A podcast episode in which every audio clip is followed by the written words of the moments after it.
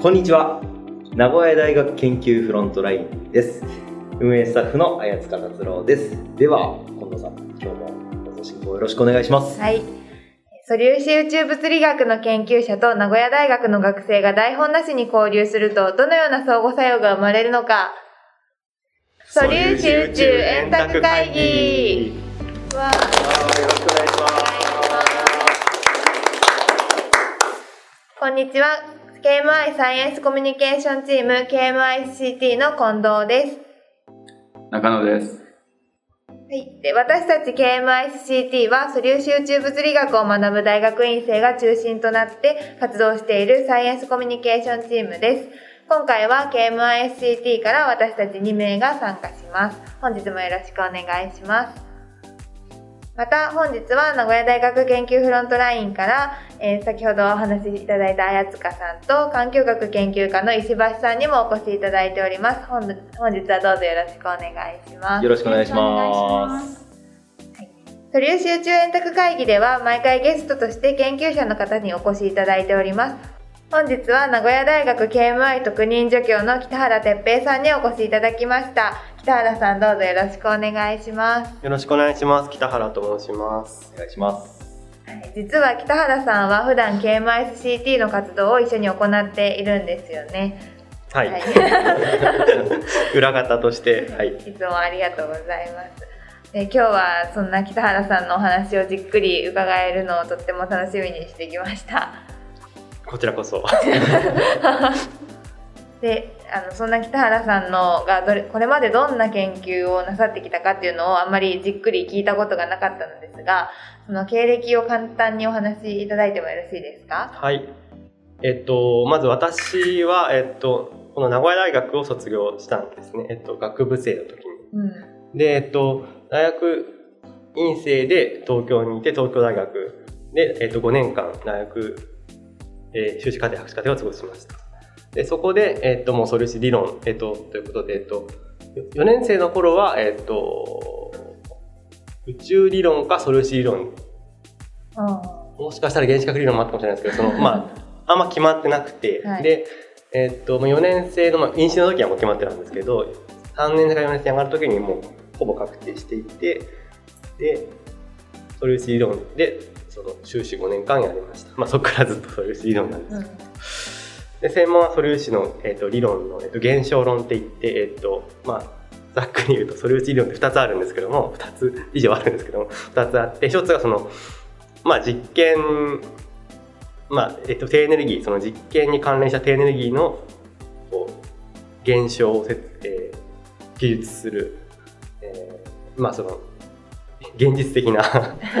あの方が現象論。実験だとまだ低エネルギーそうそう、まあ、高エネルギーだけど低エネルギーっていう、そう、どっちも高エネルギーです。で、本当の高エネルギー、その、いわゆる、えっ、と、原理論とか、その、十次元とかそういう、本当の高次元、その、の方の、あ、高次元、高エネルギーの方の、が、えっ、と、フォーマルって呼ばれてるものなんですけども、その二つが中にあるんですね。その前者の方をやっています。で、えっ、と、博博士を取りまして、で、えっとその後半年間そのギャップタームって言ってその海外に行くんですけどもその間間のギャップタームとして K あえっと と KK に、えーポスドクとしてなった後、えっとドイツのカールツレー工科大学というところで3年間ポスドクをしました。で 実はその後すぐに名古屋に戻ってきて今に至るんですけども、えっとで名古屋に戻ってきたあとすぐに次イスラエルに移ってあそれはもうすぐ決まってたんですけどイスラエルに行くことは決まってた上で名古屋からのオファーが来たので名古屋に来たんですけど、そのへえーなんなんだろう。体はイスラエルにいて ややこしいですけどそうそうそう。だから本当は、えっとドイツ行ってイスラエル行って名古屋に帰ってきたという、えっと経歴ですね。でイスラエルはテクニオンっていうところでそこも素粒子現象論で有名な場所です、なんかイスラエルの大学の方は私もなんか一緒にやってるんですけどお重重イオンみたいな。原子核物理も結構有名なんですね。ちらほらちらほら、まあ有名な物理学者は、うんへー。今いると思います、うん。そこでしかこやっぱり日本だと学べないな、やっぱこう海外だとこういう分野の研究者多いよなとかっていう感想はどうですか？えっと、やっぱ国によって色が違いますね。で、えっと、ドイツは、なんでしょうね。硬い。硬いって言うと伝わるかわからないですけど、あのー手堅いかな。手堅い。手堅い物理。もうその、力任せって言ったらあれですか。あの、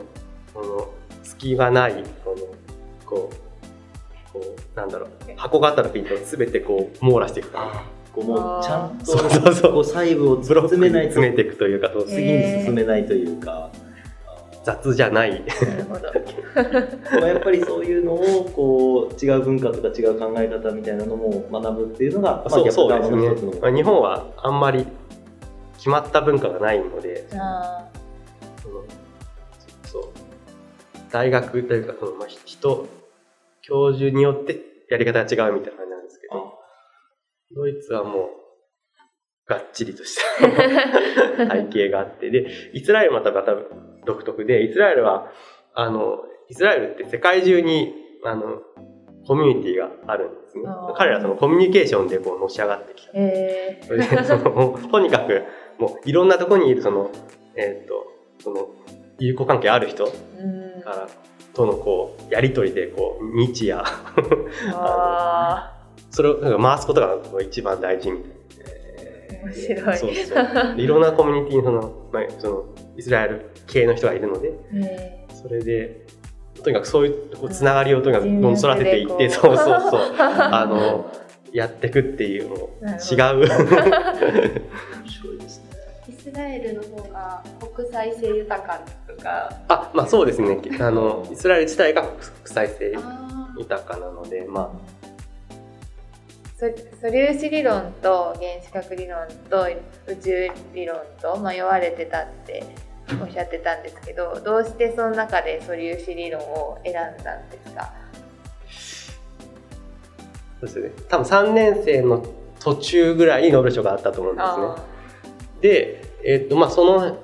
時はもう決まってたんですけども、まあ、はい。後押しというか、うん。ほぼほぼ。で、その、なんかさ3年生の時になんか、ゼミみたいなのたまあったと思うんですけど、なんかその、輪行というかなんか、それを宇宙論のなんかやってたようなあ印象があって、全然わかんない。一般相対論が一般相対論を やってて全然わかんないなってやった時に、ノーベル賞のニュースで、じゃあ、あの理論やるかって感じで、うそこからもう、ベスキンで本読んでっていう。なんか聞いたことあります。だから、えっと、まあ、その、えっと、南部さんと小林さんと松川さんさんのノーベル賞が契機うんかなと。今でも思いますけども、あまあ、当時、まあ、もちろん何のことだか分かってない、学学生だったり何のことだか分からない発見だったんですけども、なんだろう。まあ、そのノーベル賞を取ったとか、そのあたりで松川さんがうろうろしてたわけですね、この、あの、リアク部と。で、やっぱインパクトありますよ、その、うん。あのテレビに映ってる人がこううろうろしてるというか、なんならもう芸能人がそこにいるみたいなそんなぐらいのイメージですよね。で今まではなんかただ歩いてるおっちゃんだったのがなんかもうみんなこう廊下を開けるぐらいのなんか体 すごいなのであこんなに こんなに変わるもんなのか。一夜にして。北原さんもういつかノーベル賞を取ってこうこう開けごまもそこ。あの衝撃ですね。でそれであのその後その4年生であの卒業論文を卒業論文ですか？ね、か書くレポートを書くんですけどもそれはその、えっと松川小林松川さんのノーベル賞のレビューということであの、まあ、慶中監視の CP 対称性の破れという題材でなんか執筆して 文章を書いたんですけども。それだからそこからもうずずっとじゃないですけどそれではフレーバーまあ後に話すんですけどフレーバー物理を始めたきっかけです。今経歴を簡単にお話しいただいたんですけどではここからはあともうちょっと研究内容について質問をしていきたいと思います。では先ほど京中監視の CP 対称性の破れについて卒論を書かれたというお話だったんですけど。まあ、僕自身もその今言った京中監視の CP だと破れ一言もその4年生上がる段階では何も払ってない段階だったのでそれでまあ、そこから頑張ったというかでまず、K えっ、と、まあ、クオークは多分このえポッドキャストは多分クオークは多分いいんですよね。そうですね クオークは何回か多分に一番小さな粒子はクオークですね。払いと陽子とか中性子を割るとクオーク3つになる。で、クオークのは6種類あって、その3つ目がストレンジクオークって呼ばれてるやつで、そのストレンジクオークを含む、えっと、に2クオーク状態が軽中間子なんですね。団子みたいな、その、2個のものが、えっと、え月と地球みたいな感じで、えっと、2個の動きがこう一体となって、1個の動きになってるじゃないですか。まあ、そういう感じで、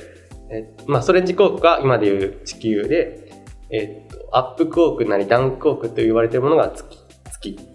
地球と太陽を遠くから見ると 1, 個の星星に見えるという意味で、それを軽中化して呼びましょうというイメージですかね。アップクォーク、ダウンクォークはどちらでも。あどちらでもいいです。うんその通りです。で、1960年代に初めてその軽中間子が、えー CP を破っている、つまり物質と反物質で違うような振る舞いをするっていうデータが取られたんですね。それが、えっと、あ後にしてあったんですけども、それが初めてのその CP 対数性の破れの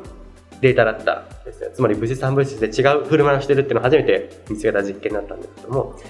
物質自体は存在してる。あ、もう、えっ、と、はい、あります、あります。ああって、で、その違いを初めて見つけたのが、その1960 60年代の話ですね。あれじゃあ、触ったら爆発するものがあるっていうことはい、はい、はい、多分、実験で作れるんです、あ、作れるんです。これはそうだと思う。爆発って言ったらあれですけど、消える。消える消える。光って消える。で、そのしばらく、その、5年から10年ぐらい、その、それは謎だったんですけども、小林さんと松川さんが、えっと、小林松川理論っていう、クオークを、クオークっていう粒子が6個あるシステムを作ることで、その説明できた、できた、初めてできたんですね。で、今、今の過程で、その、えっと、CP 対称性の破れのデータを取った人たちと、小林さんと松川さんがノーベル賞を取った、それぞれ取った。それぞれが、えっと、年代は違いますけど、取ったっていう構造になっています。で、えっと、CP 対称性っていうのは物質と反物質の対称性のこと。で、その破れ、つまり物質と反物質で実は違うんだよっていうのを発見したデータがあって、それの説明をされたっていうのが小林さんと松川さん。そういう構造になっていて、で、えっと、遡って卒業論文はこの流れを書いて、流れをし、流れをレビューしたってだけで、あのデータがあって、問題があって、解き方があって解きました。で、まあ、もちろん解くことは誰でもできる、誰でもっていうか、解く方法はいろいろあるんですけども、すごいのは、解いて予言したんですね。その解いたえ副産物として、えっとトップクォーク、ボトムクォークがいるはずだということを、え1974年の段階で予言した。まあ、厳密に言うと、チャームとトップとボトムっていう3つの新粒子がいることを予言したんですけども、えっと、チャームに関しては、えっと、まあ、小林さんと松川さんは当時論文執筆時は知ってた。えっと、まあ、その情報の最先端にいるとしてた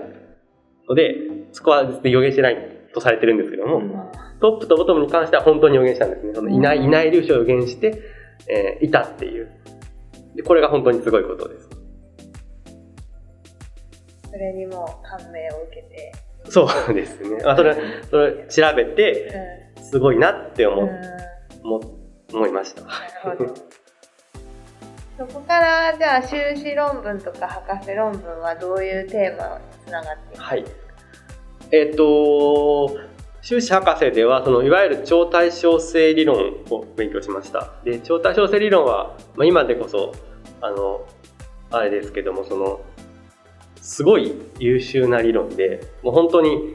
それが真実だろうと思っている方が多かったぐらい、今でも多分多いんですけども、そういう本当っぽい、本当っぽい えっと理論体系があるんですね。で、まあ、そその、えーそれにどっぷり5年間使いまして、えっと、修士はその超対称性理論の枠組みにおけるヒックス粒子。あ、ヒックス粒子は、えっと、私が修士、そうですね、ドクター1の時に見つかったのかな。で、えっと、修士はその、まあ、ヒックスがぎ見つかる直前ぐらいに、そのヒックスに関する超対称性粒子の定性的なレビューを書いたのでで博士は、えっと、超対称性粒子の暗黒物質暗黒物質に関する論文です。なので、えっと、そうですね、えっと、先ほど言った傾聴可視とか全然関係ない感じで。対称性っていうのはなんか同じワードは入ってるけど全くあ関係ない。全く関係ない。あまあそうです。全く関係ないって言っても過言ではない。まあでも当時はその超対称性理論のが本当に進ん進んでるというかそれが本当最先端でそれをやるのが本当に王道だった時代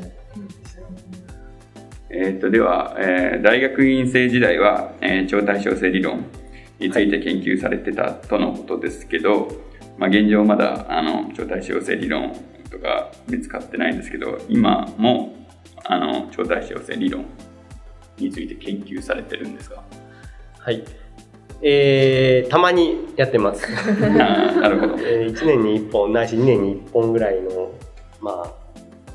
感じですね。あのあ論文を。そうですね。むしろ最近の本当に若い人はもう超対称理論知らない学生が育ってきていてあなのでまあその需要は 需要？あの、まあか、ある意味その論文執筆する年齢ぐらいで超対称を知ってるっていうのがもはやレアになってきたというかあまあそういう意味でまあ書く意味はある意義はあるんですけども、その見つかるかどうかはまた別問題でその、まあ、年々その苦しくなるよっていうのをレポートする 作業を してます。じゃあ今メインは違うことをやられてる。はい、メインは、えっとですね、あのいわゆる超対称性がない模型におけるフレーバーの部分。うん。はい。フレーバーって何ですか？はい、フレーバーっていうのは先ほど、えっとちょっと簡単に触れたんですけどもクオークは6種類あると言ったんですけども、えっと、6種類あるクオークそれぞれを指してフレーバーと呼びます。その、まあ、種類でもいいんですけどもそのそれだと味気がないので。フレーバーをあ、えっと、クオークのフレーバーっていうとそのクオークの名前のことを指していてでアップダウンストレンジチャームボトムとっていうのはそのフレーバー6種類と言われています。フレーバーの物理はこの、えっと、クオークごとの、えっと、個性を調べていくっていう物理ですね。あの普通その普通の物理っていうのはそのより一般的なこう法則を見つけようという立場なんですけどもその意味ではそのクオーク6個あったとしてもその6個平等に扱うんですけどもフレーバーの物理は真逆でそのアップダウンストレンジチャームボトムトップ全部区別してちゃんと区別して精密測定していくと。でその時に初めてその見えるものがあるんですね。そのよ弱い相互作用みたいな力っていうのは あのそのフレーバーを聞いたことあるんそうですけどそうそう。ああまり詳しくのこの世の力が4つあって、はい。強い力弱い力あ強い相互作用弱い相互作用、えっと、で電磁相互作用重力相互作用。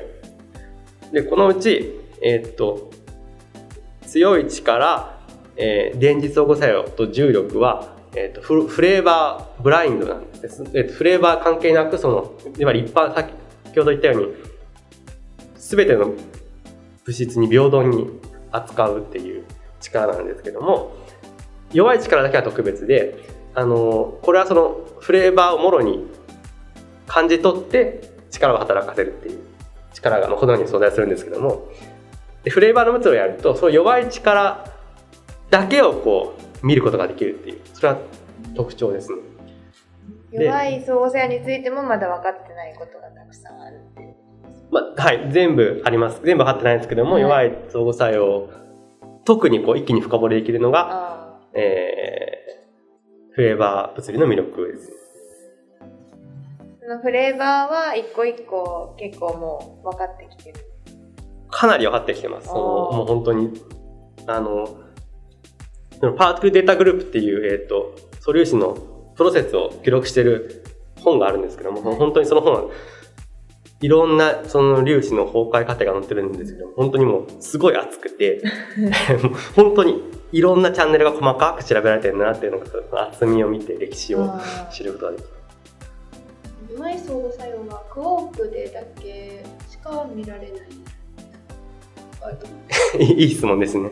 あのークオークだと簡単に見れるっていうのが多分正しい答えで、えっ、と、電子とかでもいいんですけども、あの、まあ、現状、クオークで探るのが一番簡単だとされています。まあ、ニュニュートリノでも探れます。ニュートリノでも探れますけど、ちょっとまた経路が変わってきて、はい。ちなみにどういった要因でそのクオークが見やすあの見やすいって、質量差というのが物理量になってきていて、はい質量差が大きいほど見やすいですね。結論から言うと。はいはいはい。で、トップとアップクォークってすごい質量差があると知られていて、そのおかげで、クォークセクターは非常に見やすくなっています。まあ、感度が高くなって。軽中監視は見やすいんですか？それが。えっ、と、見やすいとも見にくいとも言われていますけど、えっと、まず見やすい理由は、長寿命なので。えっと、バックグラウンドがなくなるんですね。あまりにも長寿命なので、バックグラウンド粒子、バックグラウンドって背景事象。本当はその実験ってノイズがあって、それで見えないんですけども、その、軽中監視があまりにも長寿命なので、周りのノイズがディケイしちゃうんですね。勝手に残る、待ってればその軽中監視が残ってるので、うんシグナルドミナル、ドミナル。なるほど。どれくらい長寿命なんですか？どのくらい短いかって言われるとちょっと困るんですけども、10のマイナス多分8乗秒ぐらいですね。マイナス8乗秒だったと記憶してます。それを生まれてから？そう、生まれてから消えるまでが10のマイナス8乗秒なんですけども、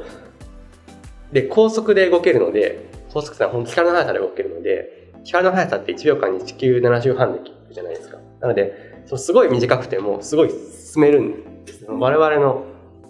人間スケールにおいてもすごいグググッと進めると。その一瞬で。なので、その、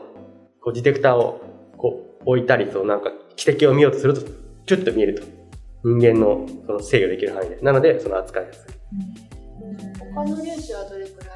もう全然桁で違って、本当に、えっと、1ミリとか、マイクロとか、それぐらいしか進まないので、メートル進むってもう脅威脅威なんですね。その1ミリとかだとその検出器の本当にギリギリのところで発生させないと検出器を取ってくれないとかそういう。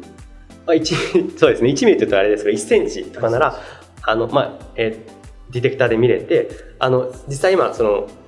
話は進みますけど、あの、KK のスーパーケークで加速器で見ているベルト実験は、その、そういう1センチとかの、えっと、奇跡、その、本当に衝突からのズレを、あの、観測して、あの、フレーバー物がやって。だからもうメートルとか比べると、もうはるか細かい感度でやっ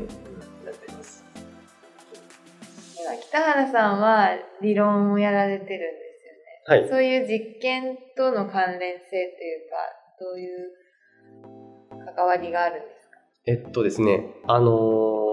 まあ、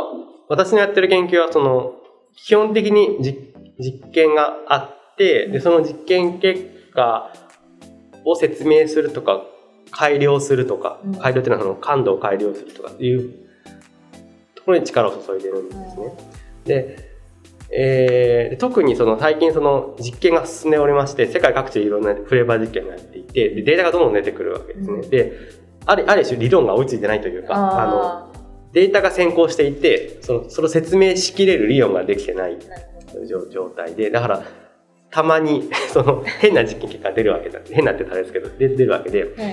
で、その、それってその、1960年当時のその、軽中監視の CP たちの破れと同じ構造になっていて、うん。あの、もう実験がどんどん出ていって、意味不明な結果があるんだけど、それを解釈できますかっていうのを理論家が問いでやってくるんですけども、うん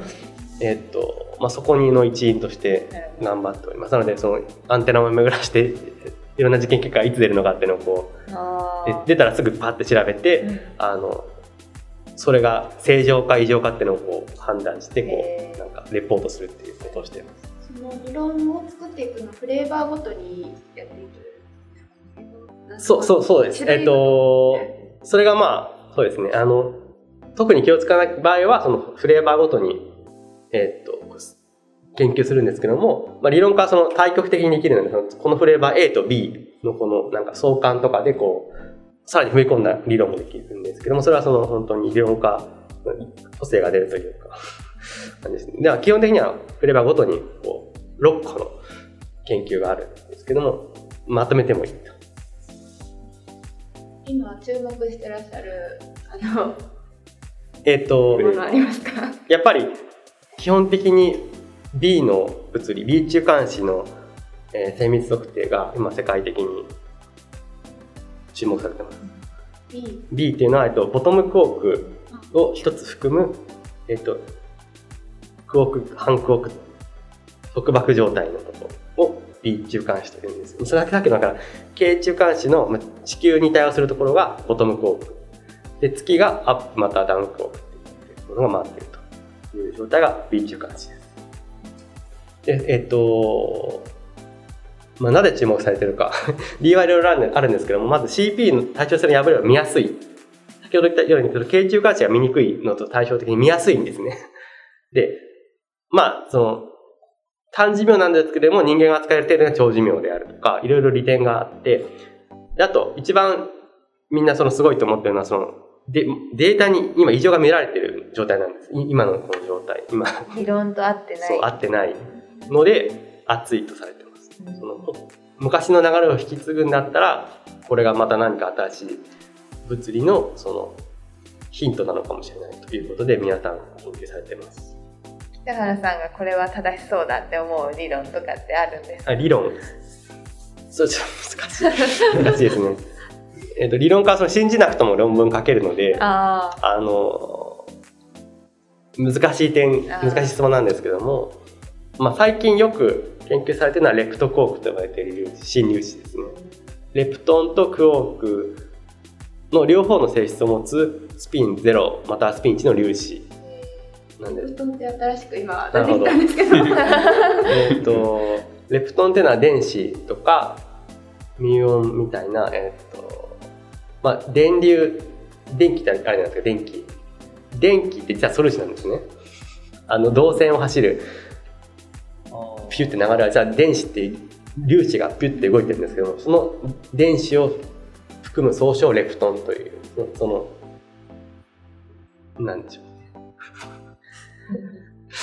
電子を含む他のそうそう電子を含む素粒子えっと、ニュートリノと電子とミュオンとタウ粒子を含む総称をレプトンと名付けられております。そそれらが何かあの共通点があるそうそう、ええ共通点があります。えっとグルーオンと相互作用しないという共通点があるんですけども、でグルーオンまた新単語なので、難しいんですけども。もうキリがなくなってしまいましどんどんそれが出てくる。レプトンってグループとクオークっていうグループが別であるんだけどあるんだけど、そこを unify、あ統一するような新粒子がああるんじゃないかっていうのが、まあ、最近よくやらーれやられてます。へあったとしたら、こう、こういう、えー物理実験結果が出るだろうみたいな感じの研究がされてます。それは全くそのレプトンでもないクォークでもないあ全く新しい粒子なのかそれとも今すでにある粒子の別の顔なのかあ、いい質問だと思いますね。あのーいや、本当に、本当にあったとしたら、本当に完全に未知の粒子なのかなと思いますね。なんでそれはまさに小林正川さんがあ、そうですね。だから、成し遂げたような成し遂げたようなみたいな世界ギャンブル。ギャンブル。あありがとうございます。それは LHC とかで見つかりそう？あ、それはまあ見つかることもできるし、見つからないこともできるというあ答えですね。ーまだわからない そうです。楽しみです、はい ありがとうございますではここからは北原さんのはい。ご自身のことについてちょっと質問させていただけたらなと思います、はいじゃあまず北原さんのよくある一日というかあのが学校に来てらっしゃる日はどんな感じで生活してらっしゃるんですかあの、本当に朝起きて、そのまず子供の準備。そういう、本当そういうスケジュールなんですけども。で、えっ、と、その、幼稚園の送り迎えがバシって決まってて、うんででその前後は本当に準備と送り迎えでもう動かないよなるほど。その間と後で研究をするあ研究活動をするっていう感じですね。でえっと今はその、えっとまあ、じ授業持ってないんですけど去年まで持っててそれでその時はまあ忙しかったんですけど今本当に本当研究だけをやればいいっていうポジションなので、えー 嬉しいです。それで朝大学学に来て、えっとで基本的に私はまあ午前中にそのミーティングを入れない主義 なんだろう、本当に朝の午前中、あの、気ままに論文読んだりとか、研究を進めたりとかして、で、感じですね。で、お昼食べて、で、午後は、まあ、基本的にはその、大学院生と議論したりとか、まあ、研究室内で議論したりとか、まあ、ミーティングを入れるっていう感じでですね。で、それで夕方幼稚園に行って、家に戻ってくると。で、そこからまた夜寝かすまでは大変なんですけどね。えっと、非常に大変で、その、子供二人いて、あの、カオスなんですけども。先月はい。二人目がそうそうですになった。おめでとうございます。ありがとうございます。あで寝かすまでが本当にカオスでで、まあ、寝かしてからがやっと本番であの自分ならその一日があった時にその研究活動えっとまあ、午前の部と午後の部みたいな。あ夜の部が あってその大学でやるのがその前半戦。で後半戦はその寝かした後。多分寝かした後が僕の中で質が高い研究ができる。で基本的にその平日とかはその9時10時11時12時1時あたりはミミーティングが入ってるんです。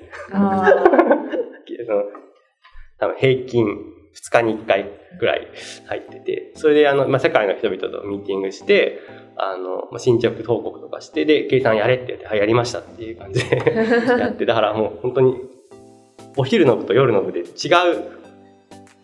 団体に所属してる感じですけどあ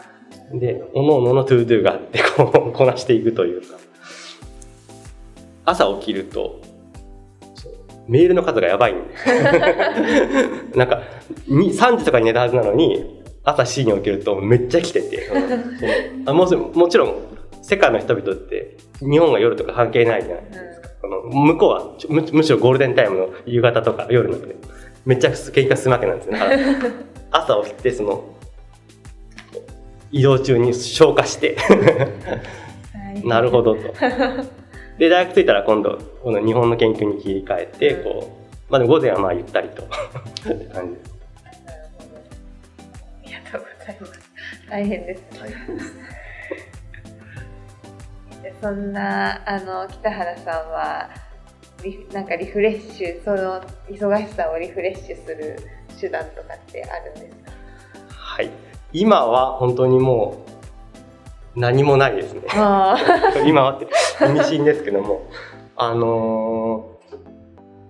まあ、本当に子供生まれてからはえっともう何も できてない。無心になってそうですね。あのまあ子供よくあるけど公園に連れてくとかそういうレジャーに連れてまあ土日連れてくんですけどもそれはもうリフレッシュですね。外界と遮断して遮断していくと。それはいいいいリフレッシュだね。あいいですね。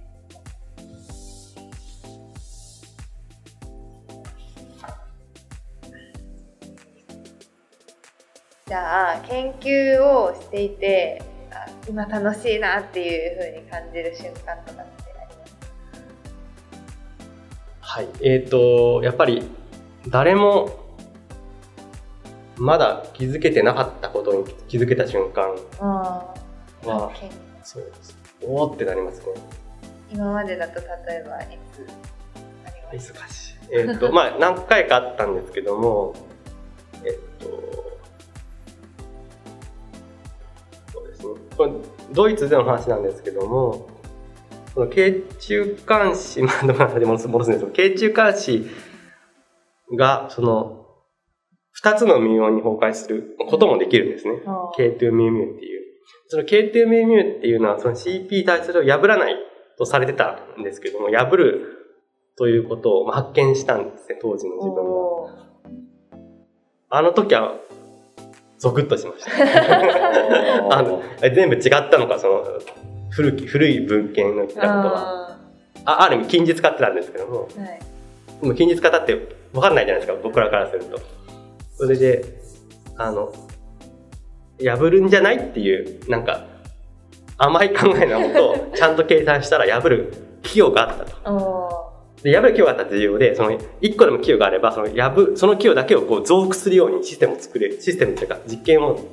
セットアップ変えればいいので、もう本当、なければ何もないんですけども、1個でもあれば、そこをあとはこう amplify するようにやればいいだけなので、それはもう01で本当、そこが1かっていうのが非常に重要です。で、みあって、おーって。で、その、本当にその、あったよってほ報告しただけで、そのまま Physical Review Letter 載ったんですよ。あの時はもう驚きです。それで今そのそのアイデアをもとにそのセルンの次期実験あの次期実験次のえーっと今建今建設中かな今その今議論中の実験がありましてその今やってる実験じゃなくてそのさらに次の実験をどうするかってえーっと議論があるんです。けどもそこの一個に組み込まれてます。そのアイデアとしてその。自分の発見したプロセスを重点的に探っ探索しようっていう。アイデアがアイデアっていうかもう本当にほほぼ可決されそうなところにいるんですけど。すもごい。そう。すごい。結構実験スケジュールガチガチだからそこに。あもう全然先の話なのでその、うん、あれですね。すごいですね。その時期実験にも関わられる。今はまだほんあの実験コミュニティの中でこうあの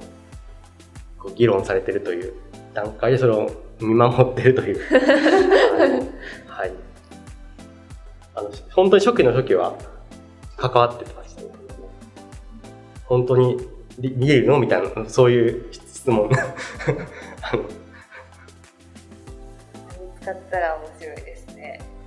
たノーベル賞がそうですね。取れるかもしれない。いやその2段階あってできたとして見つけなきゃいけない。んですよそこそこのあやった時になんか異常がないといけないのでそう。か2段階。じゃああの逆に研究していて大変だなとか辛いなって思う時はありはい。まあ、いつも辛いですね。あの、まあ、一番辛いのはなんか頑張ったけど論文にならなかった場合。ますそあのまあそのなならなかったとしても全部は無駄にはならないんですけどもでもそれでもやっぱりそのだいぶ時間を費やしたのに何も得得なかった時はちょっとだいぶあの見積もりが甘かったなっていう意味であのがっくしと。そういうことも何何回もこういいこともあれば悪いこともあるというかとにかく数をこなさないといいことを引けないかなと。思いますー論文って1年に何本ぐらい書くんですかちょっと年によってバラバラなのであれなんですけども、えっとまあ、私は年に4本は書こうというえスローガンでやってますね。で4本以上か以上。すごい。えどどうなんですか？4本おいや 多いと思います。中野くんも理論系いやの研そうですね。究室だから。うーんそうですね。理論だとそれこそ計算に詰まったりそのいろいろあるので4本、うん、かけるのはすごいなって思います、はい、あのあそういえば さっき思ったことがあったんですけど世界の人々と夜にお話をされておっしゃってたじゃないですか。その方々っていうのは実際にイスラエルとかドイツであの一緒に研究されてた方たち。そうそうですね。とかその友達とか。あーそういう関係で。そうそんなゆるいゆるい関係です。今は日本でやってる研究とその夜にやってる研究っていうのは別物なんですか？あいやまあ全部フレーバーの物理の研究なのであれなんですけどもあんまり混じらないですね。その日本のやってる学生を夜に連れ回すことは僕はしてないかな。あ、なるほど。そもそもなんで物理学をついに。ついに。僕もあんまり物理学というかそもそも研究者になりたかったかどうかと言われるとあれなのかな。多分子供の頃は多分その卒業文集とか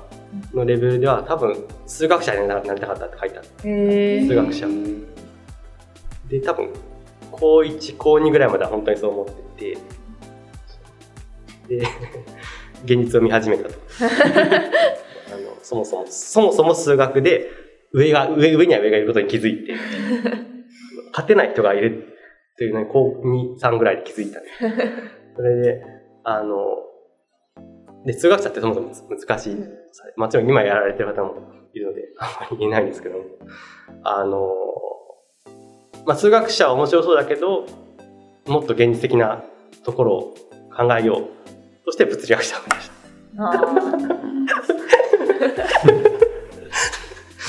答えになってるかわかんないですけどでもそれが多分高3の本当に土壇場の判判断その何学部を受けようか。結構多分物理学部を選ぶって多分決めたの結構土壇場だった記憶です、まあ、今となってはですけど。すごい。それでもちょっとここまで研究者に いや運が良かったと思いますね。その本当にここまで続けると多分当時本当にあの環境学科とかその生物とか本当にその数学じゃなくてそういう別の理学部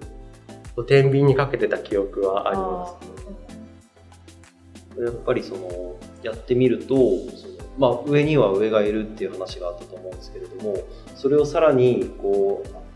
突き詰めなきゃいけないことがものすごく多いのでなんか上には上がいるって言ってられないというかもう自分のやるべきことがどんどんまあ今今となってははいそれがすごくわかりますねその別に一方向じゃないのでうん、ある方向だけを自分が頑張ればいいというまあそれは別に数学でも物理でも同じなんですけど今はわかりますけど。まあ当時は全然わからないのであのまあ数学者のになれない場合のもっと現実的な着地点として物理学者を選んだと意味不明な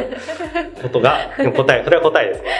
ね。なんか今すごく謙遜されてますけどすごいと思うんですけど でもなんかあのよくあの聞くなと思ったのでちょっとはい。あまああとは、はい、なんだろうまあ周りから乗せられたっていうのがあります、えー、まあ、数学者も多分そうですけどお前やなればいいじゃんっていう多分言う言うじゃないですか仲間内で。数学満点取ってしまったので、はい、まあ、そのノリなんですけども物理学者も多分そのノリで。最初だからえっと本当多分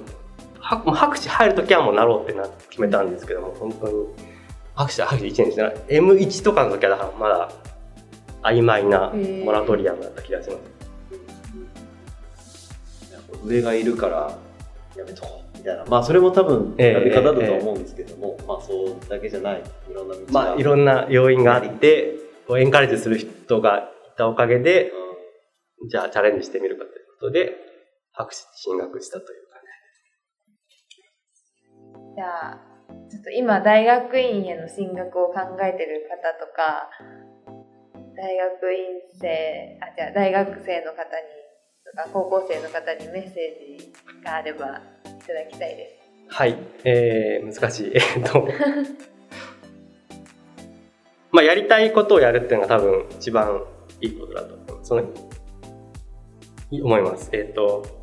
まあ、特に若い時は何でもできるので、その、あの、じなんだろう、実感効率がいいというか、まあ、年を取るとそのできないことって増えてくるんですね。なんか新しく学ぶとかはできなくなってくるんですけどもやっぱ若いとものすごく早く進めるので、まあ、その能力があるうちにやりたいことをやや、まあ、その将来どうであるにしろやりたいことをやっておくのがいいかなと思います。あとは院に入る前に体力を作り上げる。これが多分一番大事です。あのもう院に入るとあとは老化するので体。大丈夫ですか？石島さん中野さん。体力ってどうやってつけたらいいんだまあスポーツ。あとなんか何時間起きれるかとかなんか。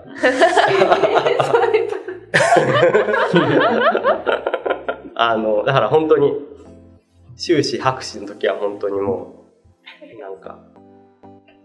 貯金だけで貯金だけって言ったらいいんですけどこのそのそれまでの二十何年間の貯金を全部使ってその HP を全部研究に費やすっていう感じで、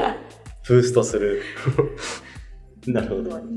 経験。体力を貯蓄していそうそうそう。で、多分生き残ってる人は大体、そう、そう、そういったプレイをしてきたと思う。確かに。全然もう大学院で入ってから運動してないんですよね、通勤だけダでメですね。今貯蓄をすでに使い。使い切ったかもしれない。使い切った。早い。す。あの、心身健康なのが一番なので、うん。それで矛盾してますけど、その不健康にならないように貯金を作っておく。生活リズムを整えるとかです多少不健康にしてもけん不健康にならない程度には貯金を持っておくといいかなと。頑張ります。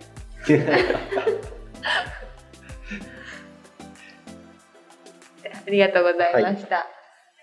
じゃあちょっと今日の感想を言っていこうかなと思うんですけどじゃあ石橋さんからお願いしてもいいですか、あの、まあ、わからない単語とかいろいろあったんですけど、あの説明していただいてちょっとなんか知れたので、なんていうんですか、自分の中で知識が増えたような気がしてちょっと嬉しかったです。あの面白い話を聞かせていただいてありがとうございました。ありがとうございます。あげの方がいいのか。あいいあじゃあ中野くんお願いしますあはい、えーっと、まあそうですね、フレーバー物理とかはあんまり、あの、まあ、詳しくなかったんですけれども、あの、まあ、えーっと、まあ、丁寧に説明していただけたので、まあ、なんとなく、あの、